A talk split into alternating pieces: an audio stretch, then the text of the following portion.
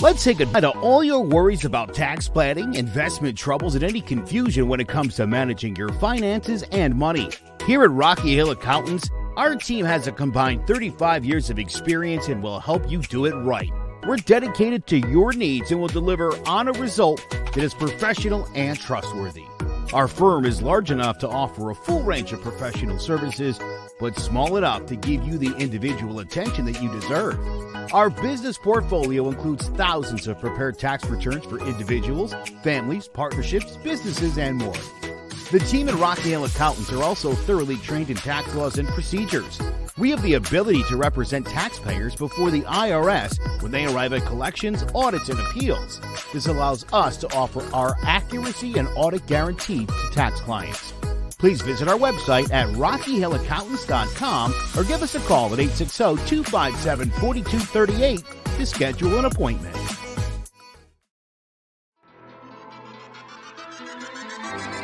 Attention all basketball fans. CMG Sports presents the Posting Up Podcast, where Lucas Boldick, Sean Scanlon, and Kings A discuss the latest news and topics throughout the NBA. So, if you have a love for basketball, make sure you check out the Posting Up Podcast, live every Tuesday and Saturday on Facebook, YouTube, and Twitch. Also available for download on every podcast platform.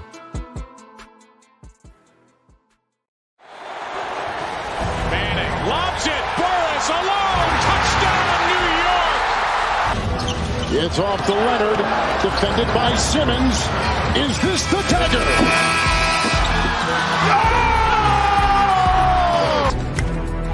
High fly ball, right field. Grossman back, track, wall, see ya! Into the second deck. A grand slam the other way for Aaron Judge, and the Yankees are pouring it on. For the latest news throughout the sports world, tune in to Sports Talk with R and J every Wednesday at 1 p.m. Welcome to Sports Talk with RNJ.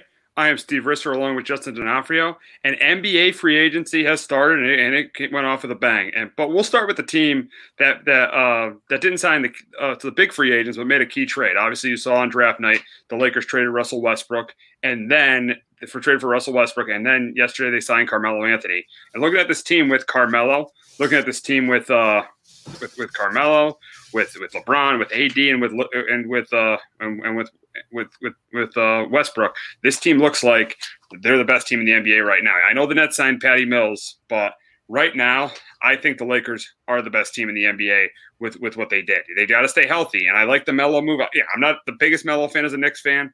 I don't think. Oh, here we go. Here we go with Obi. Lakers buying another championship, and you know I. I but I just feel like that's what you that's what you got to do in the NBA. You know, that's Yeah. just how the NBA is. You, you, is is Westbrook trustworthy? A good question by Ovi. Uh, no, he's not. He's not. And that and he's have to change his game. And I'm I am not a Russell Westbrook guy. I'll admit that he's gonna have to change his game. He's gonna have to suit his game to to facilitate. I know he facilitates well, but he can't you know be ball dominant. He's got to have to get the ball to LeBron. He's gonna have to get the ball to AD. He's gonna have to get the ball to Melo. And here's the number one thing he's got to do. He's got to be able to shoot threes. He can't be terrible from three point range because teams are going to know that when they play in the playoffs. Teams are just going to sag are going to sag off the three point line. They're they're going to give him that shot. He's not going to be able to penetrate. He's not going to be able to get to the basket to get get LeBron or Melo an open look. So he's got to be able to shoot some threes.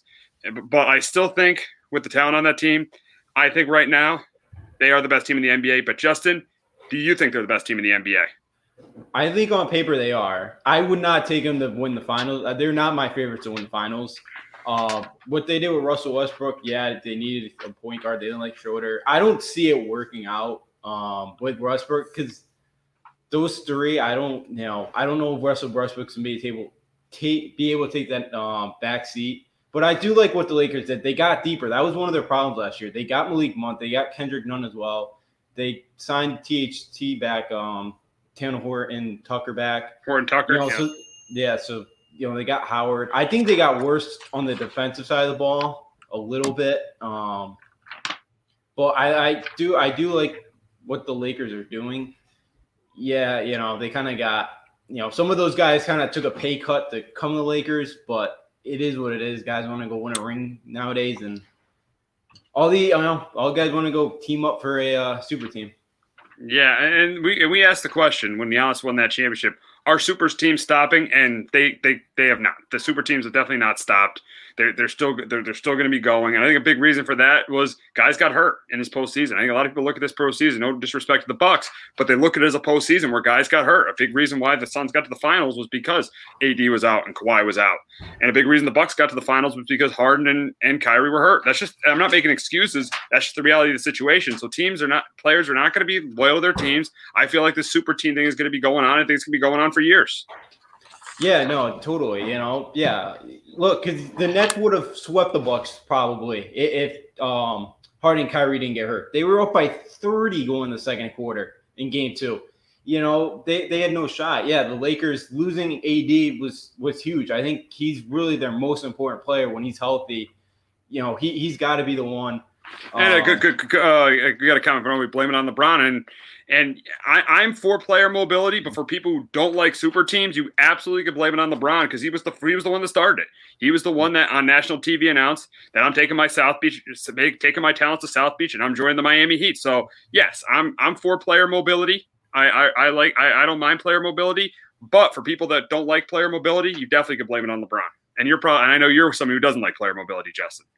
Yeah, I think there's too much. I don't mind if a guy jumps around, but I think there's too much of it now where guys just do not want to stay with their own team when the situation gets, you know, a little, you know, when there's a little tension. It, guys just want to get out of there, and it, it's it hurts the rest of the league. Yeah, it was great the Bucks won it, but to your point, the injuries, yeah, it would have been the Lakers and the Nets if those injuries did not happen. If it was a normal year, it would have been the Nets and Lakers. And I, you know, again, we're probably gonna get it next year because you know, we're gonna be back to a normal season but yeah, I don't, you know, I don't mind a little bit of player move, you know, mobility because they, you know, they should have the right when their contract's up to move around. But I don't. Most of it is with the trades and guys forcing their way on the team. That's yeah, what which, I cannot which, which, most. Yeah, I know you can't stand it. In my opinion, though, if if, if management's not doing enough to keep to, to keep you, and here here's another one. Players don't want to lead; they quit when things go go right, and they leave to go to another organization. It's today. It's today's NBA generation. Oh, we hit the nail on the head. That's what they do. That's what you saw. You, you, you, saw it with LeBron. You saw it with Durant. You saw it with you saw it with James Harden this year. You've seen it for years. You've seen it for for years with Kyrie Irving. You've seen it with a lot of these superstars. They, they and you saw obviously you saw it with AD in New Orleans, and you're now you might be seeing it with Damian Lillard they don't want us. They don't want. They, yeah, he, he said they don't want. They don't want to lead. They want to join super teams and they want to get rings that way. And uh, Ovi's probably a, an NBA fan from the '80s, where you know Magic would have never thought to team up with Bird, or uh, yeah, they would have never thought of teaming up. Oh yeah, yeah, yeah. And then like Charles Barkley, Charles Barkley has said, I never wanted to team up with Michael Jordan. I would have never teamed up with Michael Jordan. Or Karl Malone was Karl Malone. Karl Malone probably would have never teamed up with Michael Jordan. Same with Reggie Miller. Like you got great players like Karl Malone. Can Phoenix hang with the hang hang on? With, can Phoenix hang on with the Lakers? Can, can Phoenix hang with the with the Lakers? I don't know. I re, and we'll get to Phoenix. We'll get to because we, obviously we got Chris Paul news, but with the with those with the, with those four, three guys healthy, Westbrook, uh, uh, AD, and LeBron, I, I don't I don't think so. I really don't. I think yes. If you look at that series against the Phoenix, the Lakers were up two one and were in control of Game Four before AD got hurt, and then that series went south. I do think they could give them if they play in like a Western Conference Final, maybe you know a six game series. But I just think what Phoenix is missing is is that second superstar that the Lakers have and then they have another you know top 25 player in Russell Westbrook. So if they were if the Lakers were healthy and were the Suns healthy, the, the I don't I personally don't think they could beat the Lakers in a seven game series. Justin, what do you think? Yeah, I'm with you. I think the Suns probably give them five, six game series. Yeah, I just I don't think the Suns have enough depth. Yeah, they, they're missing that other star. As long as AD, Russell, LeBron are, are healthy, um, it, it's going to be tough. Ayton, Ayton was really, really good, but yeah, I think they would need like a um, Bridges to really have a big series. They, they they need to have some other guys step up to win. You know, four games that series. Booker wouldn't be able to carry it. I think the Lakers have too much depth now. Yes, and not and speaking of the Suns, we'll talk about it. We'll talk about Chris Paul, and he signed a you know four year. I think it was he signed a four year, 120. 120, one four years, one twenty with the Sun with the Suns. So he's back with the team. Him and uh him and uh, Devin Booker. The Suns are definitely going to regret the back end of that deal because you know Chris Paul will be 40 while that deal while that deal ends. But still, I mean, th- with this move, I still think with Kawhi out, you could argue, yeah, the Western Conference is stacked. I mean, with with don't forget about the Nuggets with uh, Jamal Murray. Don't forget about the Mavericks with Luka. And, his, and his, he's probably going to be even better next year. And then uh, obviously the Clippers if they can get Kawhi back. But I still think that the Suns, if Suns with Kawhi out, I think they might they are the second best team in the Western Conference with Chris Paul on that team. I, so I do think this is a good move for the Suns to, to, to get Chris Paul. I don't know if it gets if it gets them past the Lakers when they're healthy, but you never know. You can't count on AD to stay healthy. So and you never know what what could happen with LeBron next year. He could he could fall off. He, he he might not be as good. So you never know. They could get back to the finals. I think that's a big reason why they made that move. Yeah, absolutely. You know, um, they're running it back. They, you know, I think it's a team that was right there. You know, it, you know, right there in the finals. Lost tough in the Bucks. Yeah, you know, they signed Karen Payne back, so they kind of are going back with the same squad. I do think they're going to be right there, two, three. You know, we'll see what the Mavs do and how the Warriors look with Klay coming back, hopefully. Um, so yeah, I think they right now they're right there, the second best team. Um, but yeah, that, on the back end of that deal could really um, backfire against the Suns. But I think you know for these first for the first two years of this deal, you know if he can get you a ring, I think it'd be worth it. You know, um, you know if they can somehow get a trade for somebody, I don't. You know, I know they're I think about ten million away from kind of right at the cap line. So I don't, you know, they'd have to do some maneuvering, but if they can get somebody in there, then yeah, you know, the Suns are going to be able to give Lakers all they can handle. Yeah, yeah, we'll see. We'll see. It, will be interesting there. So we'll talk about a couple of other guys who signed big deals. We heard obviously heard about Steph Curry. You know, he signed. Think he's getting paid fifty three million a year. So he, he signed an extension with the Warriors, four years, two hundred and fifteen million. You know, I, I, I like that deal. Curry can Curry he proved this year why he was a top five player. I mean, he carried that team that team is probably the worst team in basketball if Steph Curry's not on it. You saw that the previous year they were. So Steph Curry carried that team, didn't get to get into the playoffs, but got them pretty much one game away from the playoffs. So and they almost they almost beat the Lakers. So in that first game, and they lost to Memphis uh, in in in the. Uh, in the, in the second game of the play-in tournament. But it's just, it, it, yeah. So, so a good move by Golden State. Then obviously they got to hope Klay Thompson is health is healthy, and that's another team in the West you forget about because if if Thompson, we don't know if he's going to be that player, but if Thompson's the player he was, you know, three or four years ago, that's another you know NBA Finals contender. Absolutely, you know, with those two, the Splash Brothers, yeah, I know they're trying to make another move here.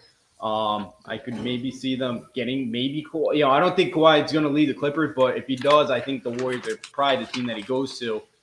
Um, you know, Curry's the first player ever to sign two two two hundred million dollar contracts. His final year, he's getting fifty nine point six million dollars, which is insane to make in one season. Um, but yeah, if Klay can come back, and it's going to be two years, so you know it, it's going to be tough to tell if he's going to be the same guy or not. You hope he is for the uh, sake of the Warriors and you know everybody to have him come back normal. But yeah, this team is definitely could be a contender um, in that Western Conference as, as long as they stay healthy. And that's kind of the big key for Golden State. But yeah, you know, even you know even if Thompson does get hurt or something, yeah, Curry could get this team to a playoff, be like a seven, eight seed, and they could be a, they're they're a dangerous seven, seven or eight seed. They they have the Lakers, as you mentioned, pretty much uh, in the fourth quarter. They they did have a lead there for a few minutes. Just, you Absolutely. know, didn't have enough. Absolutely, absolutely. We'll look at the team that got to the uh, Eastern Conference Finals. They obviously, you know, locked up Trae Young and they locked up John Collins. They're a team that's they're a team that's going to be a contender for a while. If John Collins could take a jump, if one of those guys could take a, if John Collins could take a jump and become an even better player, that team's going to be that team's going to be right there with the with the Bucks, with the Nets, with the uh, with the Heat, with the Heat. We've seen what the Heat did with the Heat in, in the Eastern Conference and yeah, the Sixers. Absolutely. Yeah, absolutely. You know, Trae Young had an unbelievable playoffs. Um, you know, uh, we may have lost Justin there, but you good, um, Justin? Yeah, yeah, I'm back. Um, yeah, Trae Young had an unbelievable playoffs. Prior, you know, put himself, cement himself in that kind of like superstar category now. Yeah, John Collins can kind of take that next step. You know, this the Hawks should be a contender for the next few years in the Eastern Conference with those two. Um, they have some nice key pieces. You know, Cam Reddish going to come back. Um, Huerter, um, you know, Bogdanovich. So they, they have some nice pieces. So yeah, they should be contenders in the Eastern Conference for years to come. absolutely, absolutely, absolutely. So we'll look at two teams that, may that I think won the trade deadline. One was the Miami Heat, and one was the Chicago Bulls. We'll talk about the Miami Heat as their no, I mean, I mean free agency. I mean, sorry about that, but yeah. So it's the Heat and the Bulls winning free. I think we got the Heat and the Bulls winning free agency. We'll start with the Heat and uh, the move. The move to get Kyle Lowry that was a really good move. That shows you that they're going for it. They're probably going to sign Butler to an extension. So you got that big three with Jimmy Butler, with uh, with Bam Adebayo, and with Kyle Lowry. Uh, and then they they signed Duncan Robinson too. So the, this, the Miami Heat right now, where would you put them in the Eastern Conference? I'm thinking like I definitely have the Nets. I definitely have them behind the Nets and the Bucks. But after that, you could argue they're better than the Sixers. They're better than the Hawks. You could argue with, with, with the moves they made. And, you know, last season, I think they were a little bit fatigued with the bubble. You could argue the Heat are a top three team in the Eastern Conference. Yeah, I have them third. I think they are right now better than the Sixers. I, you know, who knows what happens with Ben Simmons and what they get back, but yeah, I have them third right now. I like the addition to Kyle Lowry. I like the uh, addition to PJ Tucker. Just he's another great defender, and you know the Miami Heat love that. So yeah, I, I you know Lowry kind of figures out their point guard situation with Butler with Bam. I do think the Heat are top three contender. Erik Spoelstra, one of the best coaches in the NBA. I the Heat are going to be right there, and, and in a Division two, which outside of the Hawks is really not much worry. I guess you know the Hornets are probably going to be maybe like a seven eight seed bubble or know, playing team, but you know Magic the Magic and Washington are rebuilding, so you know, it, it, so it's an easier division, but yeah, I think the Heat are going to be a top three team in the Eastern Conference.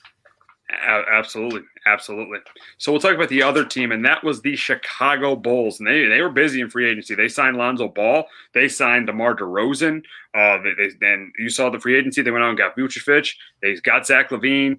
This is a team right now. I'm looking through the Eastern Conference. I got the, right now with these moves. I definitely got them as a playoff team. Now I don't have them as a top four team because I don't think they have like a, a bona fide superstar or even a top 25 player. I mean, you could argue LaVine is or not. You could argue that, but I, I, I got them as a top you know, I, I got them as a, as a top eight team. I think with these moves, the Bulls are definitely a playoff team. Justin, do you think the Bulls are a playoff team? Yeah, I think so. I have them right around the five and six, kind of right around there. I think the big, I think the, I really liked what the Bulls did too because they addressed on the defense. Um, you know, Lonzo Ball last year, defensive rating was a uh, 112. DeMar DeRozan was 114 defensive rating. You know, the, the Bulls really struggled. They were able to score, but the biggest problem was they just could not um, they they could not stop anybody. And with Vucevic as well, Zach LaVine's a really nice player. I like Billy Donovan. I know, um, you know, we saw what he did uh, two years ago with OKC. Um, I know probably some of that had a lot to do with Chris Paul, but um, I, I, like this Bulls team. I, I, definitely do think I think they're going to win their division. I think they did more than the Pacers. They should be able to, um, you know, take them in the division. But yeah, I, I like the defense that um, the Bulls improved on the defense side of the ball. Absolutely, absolutely. I, I think I, am really excited for this Bulls team next year. I think, I think, in my opinion, definitely a playoff team. I think that, you know, I think I, I'm, I'm really, I'm really excited. I think, I think, I think because you know the Wizards aren't going to make the playoffs, and I'm not even not the, I even know I'm not the biggest Westbrook guy. I know the the Wizards are probably not going to make the playoffs, so I, I got the Bulls in that eight spot right now. Yeah, I, I actually have them finishing like fifth or sixth right now. I, am I'm, I'm really high on this team. I know they wanted to go for just try to get in the playoffs last year. They it was a disaster sending. They didn't play well, but I, I do think you know I know Lonzo and DeRozan are not the greatest shooters. I think that could be one of the problems, but I think defensively they're going to be a lot more improved. And I, I think they take advantage. I think they finish probably right around fifth or sixth yeah, we'll see. We'll see what happens there. But it's nice to see basketball back in a big market. It's nice to see a big market like Chicago, and they're relevant because they haven't been relevant since the Jimmy Butler days uh, in 2017 when they when they led that series against the Celtics 2-0 and the Celtics came back to beat them in six. They haven't been relevant since then. It's nice to see. It's nice to see Chicago. It's nice to see a market like Chicago relevant in the NBA. But we'll talk about another big market, and Kemba Walker is back at Madison Square Garden. Who would have thought it? Mm-hmm. You know, they're I mean, OKC bought him out. The Knicks signed him. He is back in the garden. Kemba Walker. We all know the memories as UConn fans. You know, uh, breaking oh, McGhee's ankles in that quarterfinal, winning that Big East tournament, the five games in five days. Memories that will live with UConn fans forever. And now it's great to see him back. I know he's not the player he once was, but it's nice to see him in the garden. Nice to see him in the garden. I and I think what he's going to do is I think he's going to bring, put, bring depth to that point guard position. I think obviously when you got Julius Randle, you got R.J. Barrett. You signed. I don't love the Evan Fournier signing, but you signed him. You re-signed Nerlens Noel. I think. I think he adds depth to this team. I think. I mean, he'll, I think he'll be the starter. Rose will be the backup. He definitely adds depth at the point guard position for the Knicks. Justin, you got to be excited. Even though he played in Boston for the last couple years, you got to be excited to be watching Kemba play eh, Kemba come back to New York to play in his hometown. I think he's gonna be pumped to do it. Oh yeah, you know, I think he's even admitted he loves playing at the Garden. It's it's it's home for him, you know. Um, yeah, he's not the player he once was with the knees anymore. You know, I, you know, un- unfortunately, because his, his would come in the league with his size, it was his quickness. But you know, I, I think he's gonna give every ounce of, you know, he's he's gonna give you every ounce he's got in him. You know, for Tom Thibodeau. I, I do like the move. You guys really need to find a point guard. You know, obviously Rose. Rose was good, but you saw, yeah. and, he was good, mm-hmm. but you saw in some of those playoff games he wore down. And Alfred Payton was not the answer. Yeah, yeah. So I, think he adds some depth, and I, think Derrick Rose too. Yeah, he, you know, um, and you know, playoffs. Yeah, he kind of ran on steam, but I think too he's like a lightning rod off the bench. So I feel like to keeping him on the bench, it's better you know, so yeah, Kemba Walker coming back. He's had some great minutes. He always plays great at the Garden. You know, he even did it when he was at the Hornets, and you know, it, so he had a couple good games too with the Celtics there. So he loves playing at the Garden. I, I think he's he's going to be psyched. I, I think he's gonna. I, I think he can play um, really well and just kind of give you that that that point guard option. You know, I do. I don't mind the four year option because obviously he's not a big, you know, obviously he can't be your two two guy behind Randle, but he's a guy consistently knock down jumpers. I think you know, um, with the Knicks kind of needed to take some pressure off, but wasn't a bad move. But I, I do like that they got some shooting in there. Uh, absolutely, because that's because of the Knicks need because they lost Reggie Bullock, who yeah he wasn't a great player, but he was a good three point shooter. The Knicks need three point shooting because you can't. I mean, Randle was a really good three point shooter in the regular season. You can't rely on him to shoot threes in the postseason. I mean, he proved in the postseason he was a he was a very good player. He proved, eh, but he proved he wasn't a great player in the postseason. R.J. Barrett, the the jury's still out on him. I think, I think he's a very good player, but the jury's still out on him. Could he be a one on a championship team? The jury's still out on him. It's nice to add some shooting. It's nice to add Kemba Walker and I'm I'm I'm as a UConn fan, I'm I'm really excited. I'm I'm, I'm, pro- I'm probably going to go to a game next year to watch him play. Yeah, you should. You know, yeah, I'd be very. That would be cool. You know, going back watching him play. Yeah, yeah, it's exciting. I know. Yeah, um, being close. You know, if I, you know, Knicks, Knicks are definitely not my like team behind the Kings now. I, I'll be rooting for the Knicks every every night now. Um, yeah, with adding Kemba Walker, it's it's great. Absolutely, absolutely. We'll talk about some other Nick moves too. Uh, they went out. They uh, they brought back Derrick Rose. They brought back for you know I think as a back backup point guard. I really like that move, and I do like the move. You know, uh, keeping Noel. I think he was okay last year at center, and I like the, I really like the Alex Burks move because he was really good off the bench for the Knicks last year. Yeah, he was. Um, other other shooter. Yeah, you guys need some of those guys off the bench.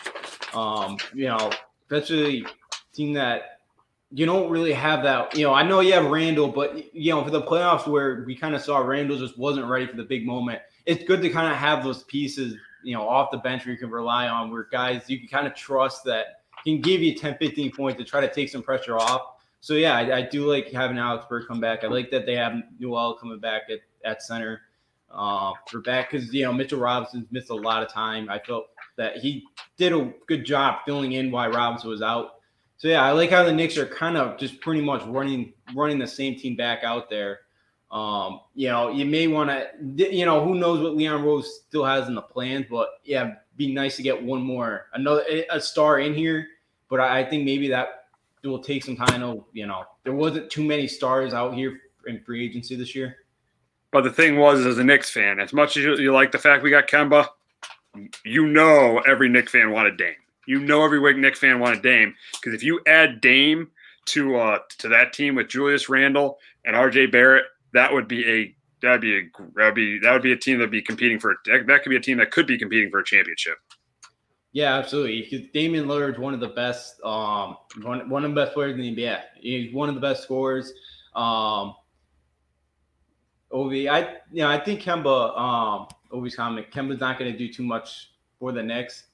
I think he'll come and be the starting point guard. I think, yeah, he's probably be more of a facilitator. I don't think he's, you know, going to have like any 25, 30 point, you know, games, but you know, I think he'll be a really good facilitator and a good leader to kind of have in that locker room along with Derrick Rose. And I think, you know, uh, a guy who grew up right there, I think he's going to play with a lot of pride. And I, I think you're going to get everything out of Kemba. Yeah, it's not going to be the Kemba from four or five years ago, but I, I think you're to get the best version of Kemba Walker at, you know, what age 32, I think he is. I, I you know, he, you know, yeah, it's not going to be the all star. You know, it's not going to be the be the guy with the horns we saw his first few years there.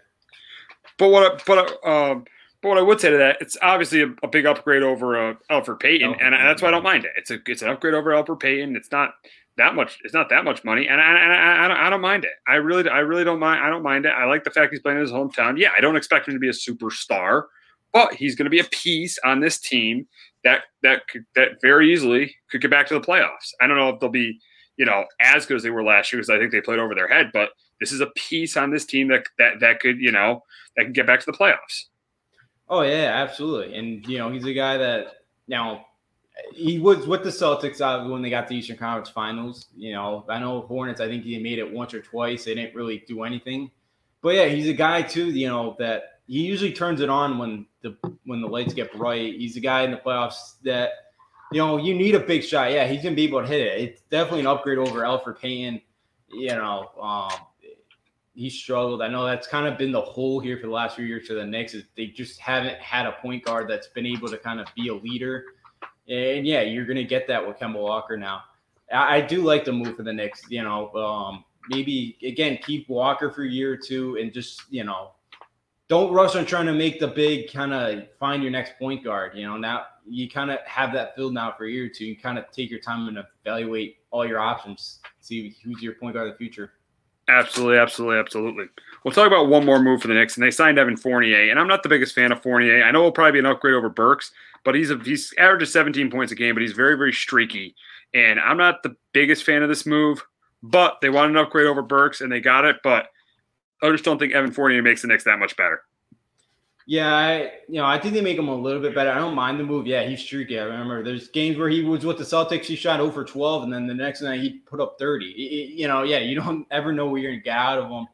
But yeah, I do like that they added one more shooter with Burks. Um, you know, because they did, as you mentioned, they lost Book. So yeah, I don't mind the move. He, you know, you really can't rely on to kind of be the guy behind Julius Randle as a number two. You, you know, you're not going to win a championship with him as a two. You're not going to win a championship with him as a three, even.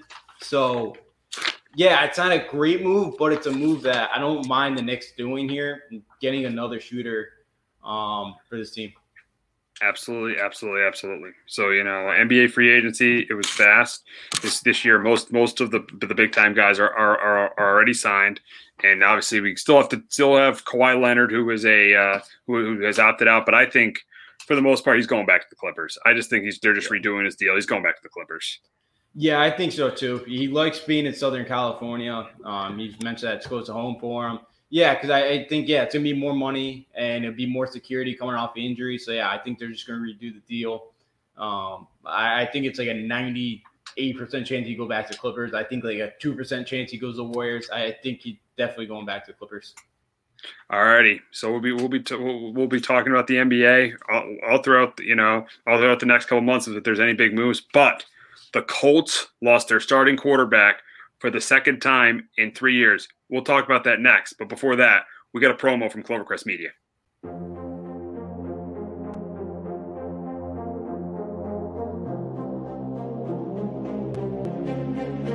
The college football season is coming back, and we got you covered on every game. We're breaking it down on each snap all season long.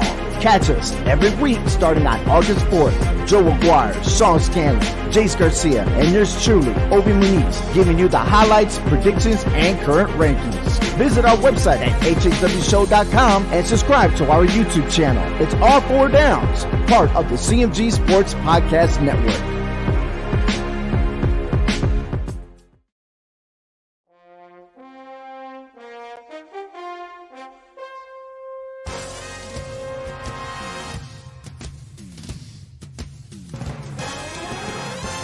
The Giants are running New York like the Times as Danny is dropping all sorts of dimes. Saquon's thighs are ruining defenses' lives and Leonard Williams making opposing QBs feel him. Receivers think it's scary to line up across James Bradberry and the Giants have a bright future led by coach, judge, jury, and executioner. Tune in to Drawing About the G-Men every Wednesday at 6 live on Facebook, YouTube, and Twitch.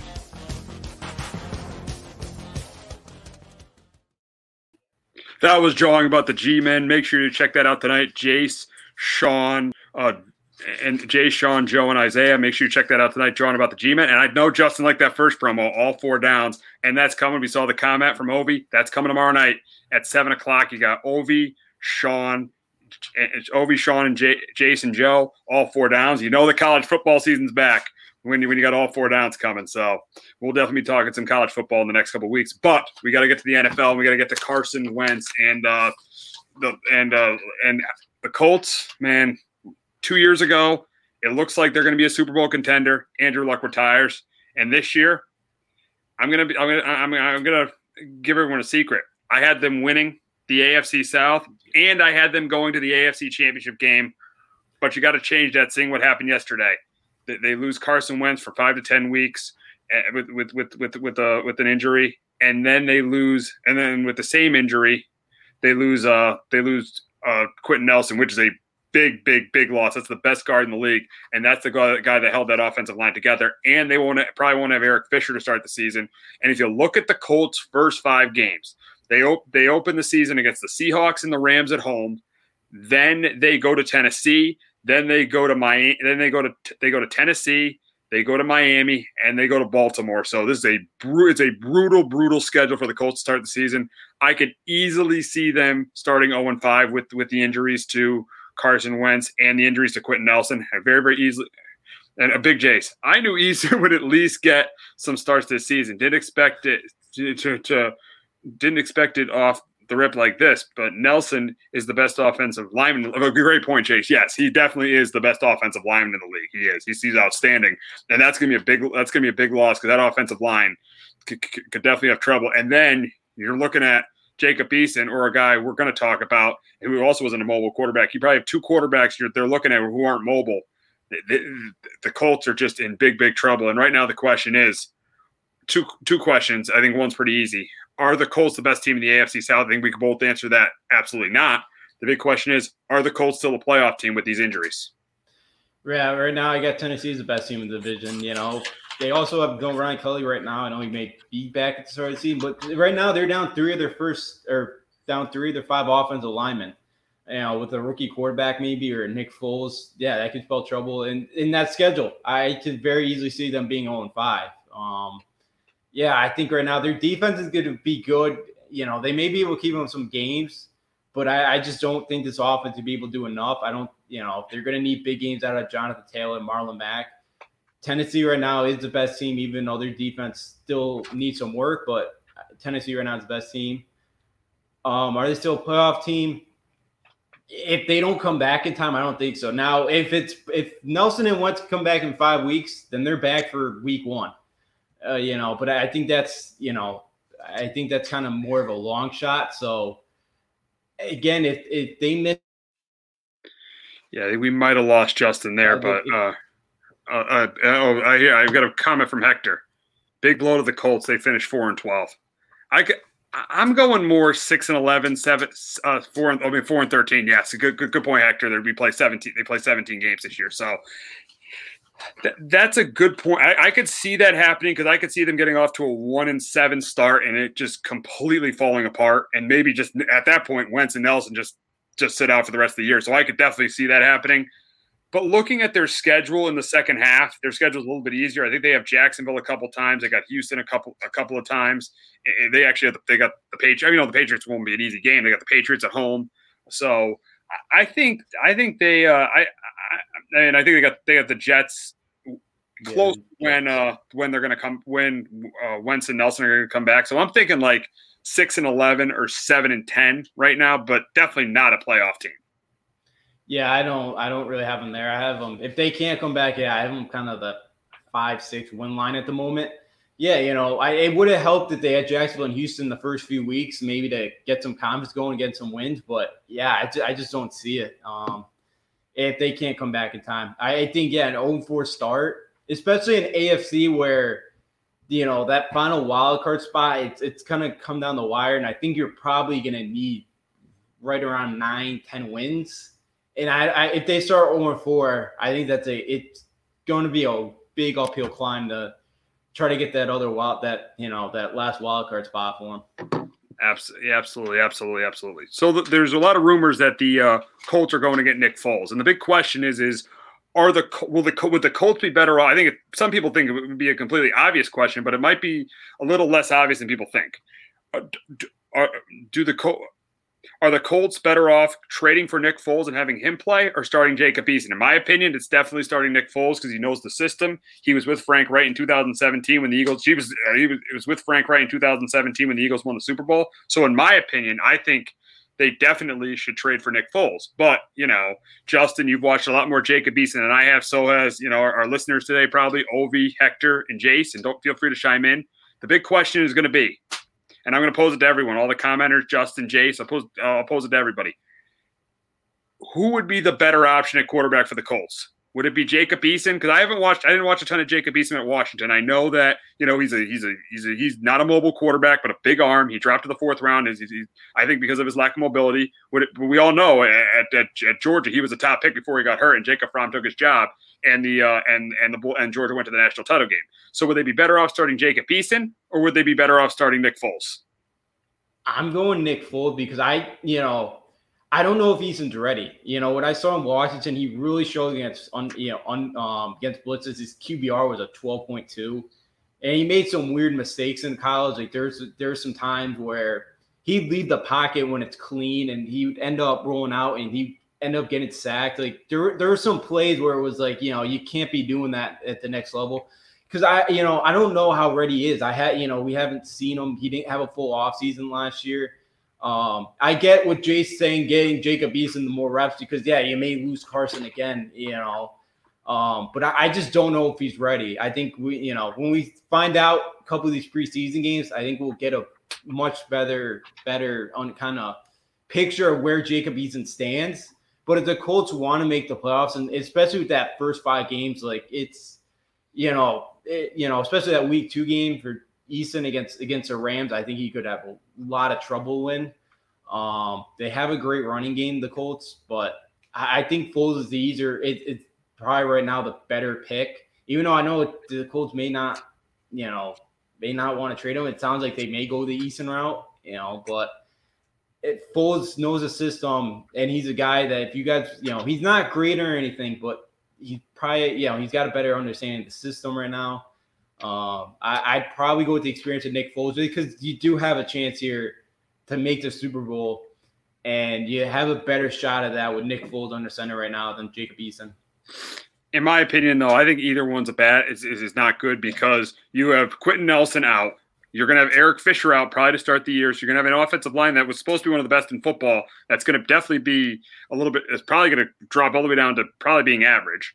And you have two quarterbacks that are not mobile at all Foles and Eason. So I think either way, the Colts are going to start. No matter who starts, I think the Colts start like one and seven. Either way, if if if if they're if uh if Wentz is out and if Nelson are out for you know if, if it's closer to you know 12 weeks than five weeks. So I think I could see the Colts. I don't care who plays quarterback. I think it's going to be a one and seven start for them either way. I could totally see it. Yeah, you know with that schedule, it's not easy. You know, yeah, Foles. I, you know, Foles is not going to come in here and have that magical, you know, kind of run he did when they won Super Bowl a few years ago. That's yeah, obviously that's not happening.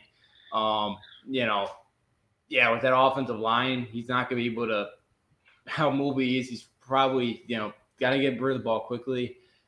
Yeah, you know, I, he's not the great. You know, obviously, yeah, he's not the one that's gonna put them over the top. But I, I think right now, he, I, I think you know he's, you know, we'll see what Eason has in the preseason. Eh, you know, kind of where he is, but I, I think we've seen, you know, from Foles over time that you know he can kind of fill in here and kind of give you a couple starts. I think he right now is a little bit better of an option than Jacob Eason. I just, you know, what I saw from Washington at times, I just don't think he's really ready to take over um, an NFL offense.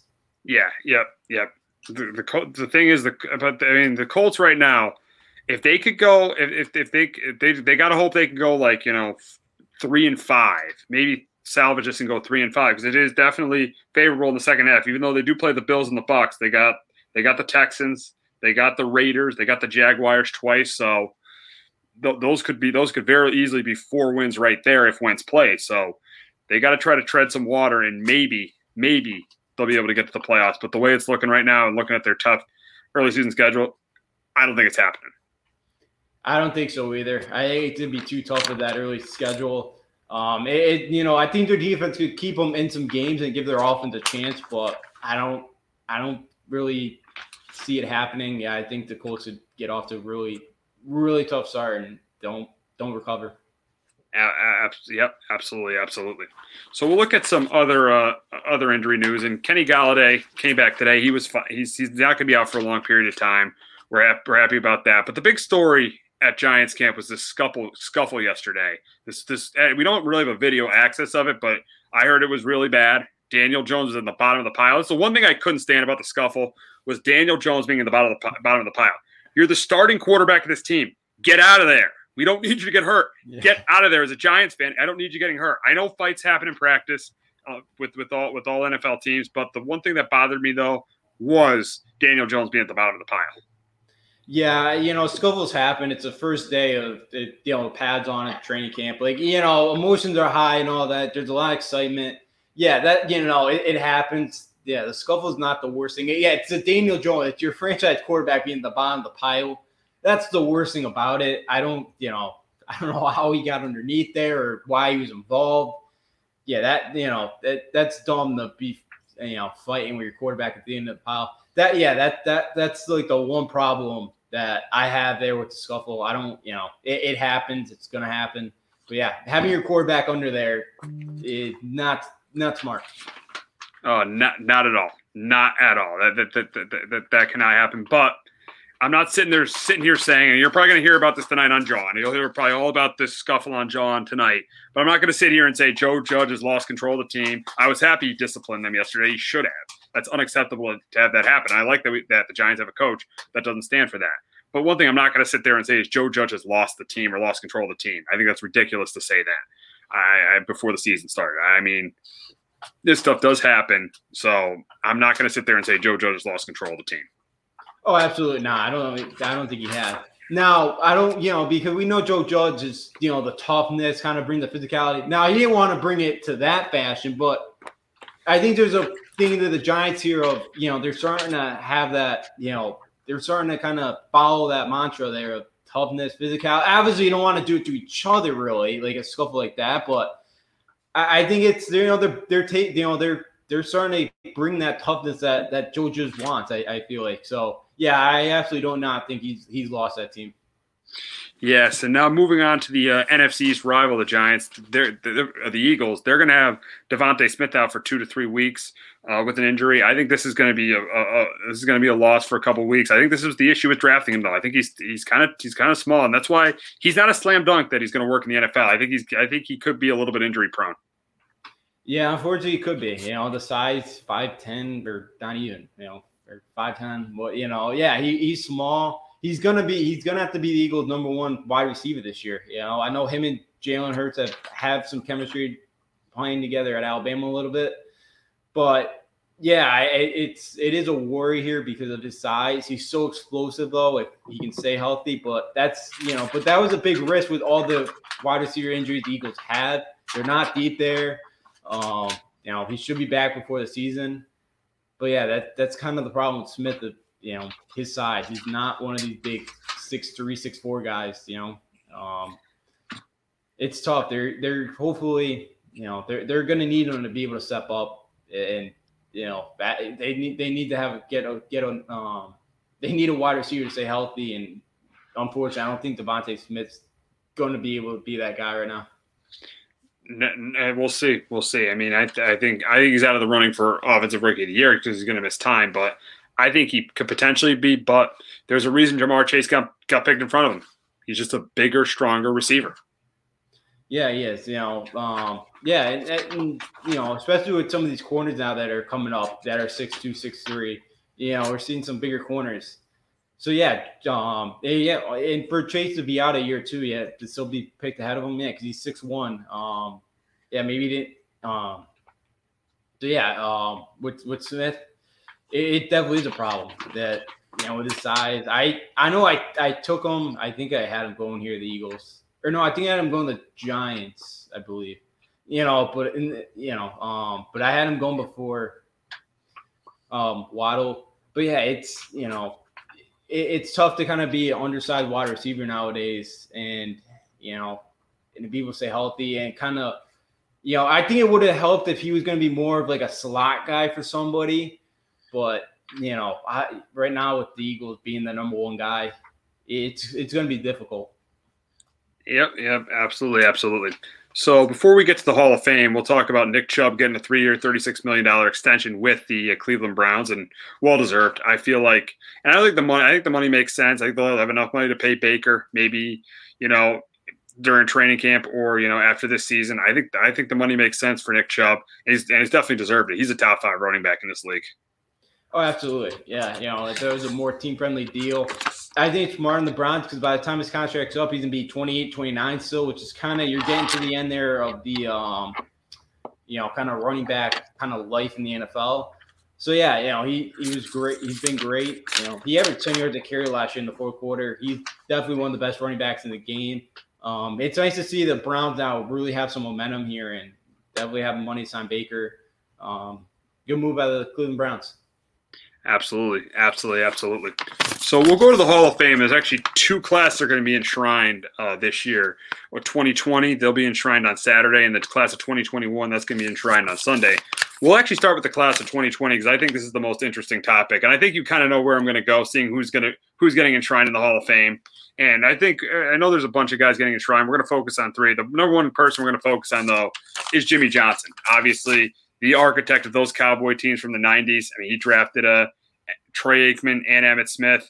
Uh, he made that great trade, trading Herschel Walker, Petrino, which led to that dynasty. And the big question here is: is was Jimmy Johnson the number one person? The, the, the was Jimmy Johnson the, the most was Jimmy Johnson most responsible for the Cowboys dynasty in the in the nineties? Even though technically he only has two rings because you know Jerry and him parted ways after their they won their second Super Bowl. Uh, I think even more than Troy Aikman, I think he's the biggest reason the Cowboys had the dynasty, just because of the talent he was able to collect and put around. I think Troy Aikman's still a, still a great quarterback, but for the talent he was able to collect and uh, put around Troy Aikman, I, that's why I think he is the biggest reason for the Cowboys dynasty of the 19. Eh, he is the he is he is most responsible for the Cowboys dynasty in the 90s. Yeah, I'm with you. I, I you know Jimmy Johnson is one of the best. Yeah, you put a ton of talent around Troy Aikman. Um, you know, when and look at the Cowboys since, you know, they, they have not been the same since Jimmy Johnson's left. There. They've, yeah, you said it perfectly. They've never been the same since Jimmy Johnson's left. Yes, they won a Super Bowl, but that's outside of Deion, Sand, uh, Deion Sanders. That Super Bowl was won with Jimmy's players, and Jimmy's uh, was all yeah. They, he, he, Barry Switzer was one of the worst coaches to ever win a Super Bowl.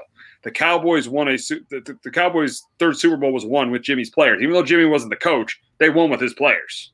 Oh yeah, absolutely. You know, yeah, I think you could have probably put ninety five percent of the coaches, and they would have won a, a, Super Bowl with that team. So, yeah, you know, I, I, think he had. I think he was the most important kind of impact of that Cowboys dynasty in the nineties.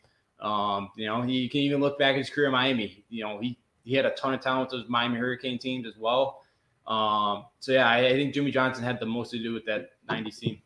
And I think the I think the biggest reason why he had the success he had is he knew all the players coming out of college. Very similar to Pete Carroll having the success he had, you know, when he started with the Seahawks. He knew all the players coming out of college. Could be the same thing with Urban Meyer.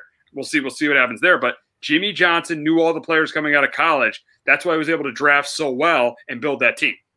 Yeah, that's a great point. He did. Yeah, yeah, because he's you know Miami down in um yeah he you know kind of saw the best guys. You know he kind of knew who they were. Um, he kind of so yeah. Um, such an important part. Yeah, we saw Pete Carroll kind of that success coming over as well. Um, Urban Meyer, we'll see. I think he drafted pretty well right now, you know, last year, but obviously we'll see. So yeah, I think that is a big part of kind of you know watching all those guys kind of every Saturday and kind of having a background on on all of them uh, to what he helped, and even you know kind of some of the stars that he even maybe recruited but went to other schools he kind of saw since high school. and Jay's made a comment. What about? Oh well, well, here's the deal. Kingsbury doesn't know how to coach. Okay, Jimmy Johnson won. Uh, Jimmy Johnson won a national title at Miami. He built again. He built that program at Miami. Kingsbury doesn't know how to coach. He was five and seven with Patrick Mahomes. The guy was fired at Texas Tech. Kingsbury doesn't know how to be a head coach. Jimmy Johnson knows how to be a head coach. Pete Carroll knows how to be a head coach. Urban Meyer, we'll see what happens in the NFL, but he knows how to be a head coach. Cliff Kingsbury got fired. I, I, I don't love that example by Jace there with Kingsbury. I don't love that example there with with Cliff with with with uh, with with Cliff, with Cliff Kingsbury and Jace just put in the private chat. I knew that would get you fired yeah. up. Yeah, yeah. Oh man, yeah. No, no, no. no. You can't compare Cliff Kingsbury to what Jimmy Johnson did. You just can't do that. No, you can't. I, I believe Cliff Kingsbury though does still lead uh, Patrick Mahomes the all-time passing yards for uh, Pat Mahomes. So you know he does he does got Pat Mahomes somewhere. You know he's a legend still there at Tech Tech. But yeah, he took over the USC. He was going to be the USC uh, OC before the Cardinals came at him. Nobody else wanted to hire him. Nobody oh, in college wanted to hire him. No, and now you now he's an underachieving head coach in the NFL. You look at that Cardinal team, talent wise, and, and they have a top ten quarterback. That team should have made the playoffs, but they were the most penalized team in in, in, in, the league last year. As Justin knows, when they played the Patriots, Cam Newton was absolutely terrible. Oh, they had the Patriots had no business winning that game, but they won because the Cardinals handed it to them. Oh yeah, they they had some dumb dumb decisions. I think yeah, it was like a fourth and two. They tried a fifty-three yard field goal and they missed. Like yeah. you know, I think one of the time they were in the red zone, they should have kicked the field goal and they went for it on fourth down and they got stuffed. Like yeah, you know, uh, he's not the brightest head coach in the world. So um, yeah, that, you know, Cliff should not be an NFL head coach. And one thing I'll give him credit for is he did know Josh Rosen wasn't the guy and Kyler Murray was the guy. That's the only reason he's still around is he made the right move at the most important position. Yeah, that, yeah, yeah. That, that's it. He can evaluate talent because you know Mahomes is a three star. He only had three or four scholarship offers, so you know he does get some credit there for kind of finding Pat Mahomes. But yeah, he can evaluate offense. That that's about it. You know, I think he's a terrific OC, but that's about it. Yes, yes, yes. Let's get back onto the Hall of Fame and two other guys going in in the class of 2020 is are Edgerrin James and Isaac Bruce two memories I had from them. Edgerrin James were the top backs in the league in the days of the Indianapolis Colts when they when they they didn't win a Super Bowl ring, but those years where they would get to the, you probably remember those years. You're probably you're probably pretty young, but where they would get to the AFC Championship game and they would always lose the Patriots, or they would always lose the Patriots in the playoffs.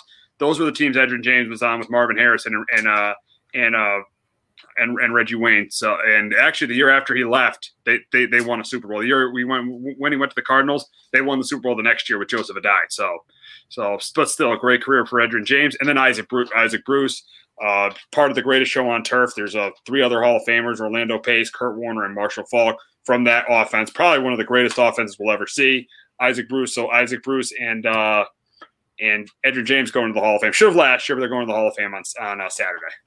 Yeah, I like Bruce. That that that greatest show on turf, and for you know, often back in 01, you know, obviously such an explosive offense. Had so many uh, weapons. Uh, yeah, that's you know one of the best teams. You know that unfortunately kind of lost the Patriots durable, but yeah, that that that's just such a talented team that Isaac Bruce is a part of, and uh, Edgerrin James, yeah, with the Colts, Reggie Wayne, Marvin Harris, they never get over the top with with them um, with that with those cold teams, unfortunately. Um, but yeah, another uh, player, well deserved to uh, get in the Hall of Fame. Absolutely. Now we go to the class of 2021 that will be enshrined on on us on Sunday night, and uh, I, I break down this class this way. There were three guys we knew when they retired they were going to be first ballot Hall of Famers. Then there was a guy, you know, who was on a great defense that won a Super Bowl but we thought maybe question it's still questionable if he's a Hall of Famer or not, but he's still he's a great GM. He's the GM of the 49ers. He's still a great GM. He was a, a, top safety in the league for years in John Lynch. And then two guys who have waited for years to get into the Hall of Fame. But first we'll talk about the guys we knew were going to be first ballot Hall of Famers. Peyton Manning, Charles Woodson, Megatron, And just enough said. Peyton Manning, top three quarterback, phenomenal career with, with the Colts and the Broncos. Won two Super Bowls, won a Super Bowl MVP, uh, won uh, a five-time league MVP. Uh, then we look at Charles Woodson, Defensive Player of the Year in 2009. He was a, I mean, one of the top, one of the top corners in football for years for the Packers and the Raiders. Switched to safety late in his career, and then Calvin Johnson, one of the best, probably he arguably could be the best receiver we've ever seen. Remember that game against the Cowboys? We went for 329 yards, and the, when the Lions won that game, and that, then uh, you remember that catch he made against the against the Bengals. And people say, you know, Stafford didn't have great teams. He had one of the best receivers Yeah. to, to ever play the game. So anybody who wants to make that argument, Stafford didn't have great teams. He still had one of the greatest receivers to ever play the game in his prime. So well deserved by all three of those guys.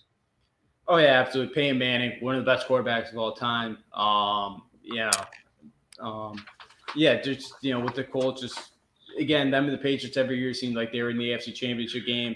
Um, they were always right there. Um, he was always one of the top quarterbacks in the league every single year. Definitely one of the top three up there. Um, Charles Woodson, I think, one of the best cornerbacks. You know, I've seen physicality. Um, you know, he's so respected you know, throughout the league. Um, just played for so long. One of the best shutdown corners in Charles Woodson. And then, yeah, Calvin Johnson just, you know, he's an absolute freak of a wide receiver. Just any ball that was, you know, in like a five to foot radius, he was going to come down with that ball somehow. It's it's so unfortunate that his career was shut short with you know with the concussions, but you know it. So that that kind of stinks, in that he was never really able to have like a chance there to you know make make us you know go on a playoff run and make a Super Bowl. But yeah, one of the best wide receivers um, that we've seen, and just yeah, he he was just a freak, and you know um, he, had an unbelievable career for you know kind of having a more of a shorter career, and you know. You know, for yeah, he had one of you know had a shorter career, so it's unfortunate kind of see what we could have gotten um, if he didn't, you know, without the injuries. Yeah, Barry and Calvin both retired. Amazing. They both retired in their prime. They both shocked us when they retired. It's crazy. They both played in the same team. Probably, probably one of the best running backs of all time. One of the best receivers of all time. Both retired in their prime. It's crazy that happened. But look at the other three Hall of Famers. Obviously, John Lynch, GM of the 49ers, was one of the top safeties in the league uh, in his time. And then two guys have waited for years. One, Tom Flores, coached the Raiders to Super Bowl uh, Super Bowl 15 and Super Bowl 18, and then uh, Drew Pearson, the original number 88, getting in the Hall of Fame. Uh, Flores and, and Pearson well deserved, and Lynch. There's a question if he's a Hall of Famer, but I think he was a big part of that Buccaneers defense, so I would put him in the Hall of Fame. Yeah, you know, um, Lynch. Yeah, he was on that Bucks team. had a had a nice impact, so I get I get you know why they put him in the Hall of Fame there. Um, Tom Flores, yeah, won a Super Bowl with the Raiders, kind of you know back back when the Raiders were actually were actually pretty good. Um, won a couple times there. Was a really good. Your dad coach. probably knows about Tom Flores pretty well. Oh yeah, yeah, he does. Yeah, I I think he's one of one of his favorite coaches, I believe. I Yeah. think it's like him or Madden. Um, you know, when they when they had John Madden as well, uh, and then yeah, Drew- uh, Drew Pearson, uh, Pearson as a wide receiver. Um, you know, definitely another guy that, well, you know, deservingly, you know, got into the um, Hall of Fame. I know it took some time for him to get in the Hall of Fame, but I believe he was all time um, All Pro three times, Pro Bowl three times, part of the 1970s um, All Decade team. So, well deserved the get for Drew Pearson. Absolutely, absolutely, absolutely. So the Yankees rotation is really, really thin, and unfortunately, unfortunately, that's the reason due to COVID. But we'll talk about that. But before that, we got a promo from Clovercrest Media. Clovercrest Media Group presents a CMG podcast. Keys to the City. Got crossed up by Kobe, little floated to Shaq, and then Shaq goes like this, and the rest is history. Pay attention. Don't tell me what to do, devil woman. But Speaking of those Lakers, but I, but I hold on, hold on. But I didn't make my. you I didn't make on my. me. I said Denver's gonna win. Yeah, you did. You said that. Hey, there's no other show like that. Clovercrest is doing great things right now. Streaming everywhere. Looking for a casual baseball podcast to listen to? Well, Baseball with the Bard, presented by Clovercrest Media, has just what you're looking for. Tyler Bard and Noah Cross cover a wide range of happenings in the MLB and then dive into a deep focus on the Red Sox and Yankees. Join us every Sunday at 11 a.m. Eastern Standard Time for your weekly dose of Baseball with the Bard. So the Yankees started to get hot. They got a sweep over the Marlins, but unfortunately, there was some news and stunning news after they lost to the Orioles on Monday. Stunning news. Aaron Boone said in his press conference that Gerrit Cole tested positive for COVID. And the next day, they find out Jordan Montgomery tested positive for COVID. So this Jordan Montgomery was pitching really well. Obviously, Gerrit Cole was pitching well. So this, this is definitely a big blow for the Yankees. And uh, the big question is right now, they're going to be away from the team for 10 days. Are they going to be able to overcome it within the next within the next week? I I think the I think they will. I think with the I think they could they could beat the Mariners without him, and I think they could they could handle the Royals without him, and I think they could handle the with this one game with the Orioles without him. So I think they're going to be able to overcome the losses of Montgomery and uh, and Cole. But Justin, what do you think about that? I'm I'm on the fence. Like I can't decide because it's like what offense do you show up? Because look, if the offense can only get you one or two runs, you give up two or three, you're gonna you know you're gonna lose that day. So for me, I you know I like what I saw from Jill or um, Gil and his and his MLB MLB debut. He was really good. You know, Nestor I believe is going tonight, or or no Taillon who's going tonight. Who he had a sub two ERA in July. Um, you know he's been really good. So yeah, you know the Mariners have been playing well. Um, you know I think that could be a really tough one this weekend. But yeah, they should be able to beat the Royals. I think they could do enough without them. But you know, this offense is going to have to help them out here. So, you know, the offense can give them some help. I think they could be able to overcome it.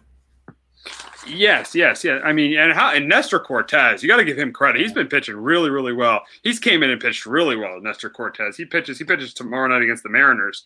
But uh, yeah, yeah, yeah. Ty, Taillon, he's pitched really well. So you got Taillon and Nestor Cortes going the next the next couple days. But then the question is going to be the last three games of the Seattle series. I mean, yeah. I, am not sure if I know his last name. The guy who pitched Monday night, Heaney, was that his last Heaney. name? Yeah. Heaney. He did not pitch well on last night. You know, Cole's not going to start Sunday. You know, Friday's open. So that's where my concern for the Seattle series, and they're neck and neck with the Yankees. That's where my concern com- comes in the Seattle series because uh, they, they may they may not have the pitching, but they got to hit the way they hit last night, and that's what that when they put the, when they made these trades to get Rizzo and to get Gallo, that tonight was a night they were envisioning. You know, Rizzo had a really good night. Uh, LeMahieu had a good night. I mean, uh, Stan had a really good night. So I, I, I, that that was that's what they were envisioning when they put when they put this together last week. Yeah, it was. Yeah, well, they finally you know got something going. Um, you know, after Jorge Lopez, who had a career 70 ERA at Yankee Stadium, just absolutely had a no hitter going to the fifth inning, and then yeah, finally last night they finally got you know the bats woke up. Um, I think Gallo's the one that's gonna hit, but I yeah, thought a couple of bats are really good. Yeah. Oh, yeah. I, I didn't see all the game. Uh, I didn't see the whole game last night, but yeah, Gallo, he did have good at bats. He hasn't been doing well, but he had good at bats. Yeah, I know he struck out once, I believe. Then he he hit a rope into the you know the shift out in center field. Um, had him kind of play perfectly out there. So yeah, I, I thought he had some better at bats, but yeah, you know, Rizzo, Judge. I think Stan's a huge key for this offense. You know, I know he had a home run in garbage time, but look, if Stan can kind of, you know, I, you know, after watching last week in Miami, how did this guy hit 60 home runs? Oh, and now it's, he can't do anything. So it's horrible. I mean, he was horrible yeah. against the Marlins. But yeah, last night he was really good. And he's definitely going to be the key because if he's hitting, that's going to give that's going to give you know protection to Rizzo. It's going to give protection to Judge. That's going to give some protection to Gallo. You know, if he's hitting, so he's definitely he's definitely one of the keys in this lineup, and and so is so is LeMahieu. He's got to start hitting the way he's hit. He hit well last night, but he's got to he's got to step it up too. So so does Gleyber Torres. This lineup has to step it up. This you know even though they won some of their games on uh, this weekend in Miami, they only scored like they only, I think they only scored more than they didn't score more than four runs in any of their wins. Thanks to no. some of the clutch, some of the clutch hitting from Anthony Rizzo, hitting that home run on Friday night, hitting uh, hitting, hitting that big home run on Saturday to put him up four two, and then getting that big. Right, the timely hitting's been great with Rizzo, and I didn't think Rizzo was going to be as good as Gallo. Looking at the numbers, Gallo definitely had better numbers this season, but Rizzo, he's proven like a guy that wants to get another job. I think the light's gone on for Anthony Rizzo. I think he's thinking now, I'm a free agent. I got to step it up, or I'm not going to get paid what I want to get paid. Yeah, absolutely. He's come on and he's come on the season. He's been fantastic.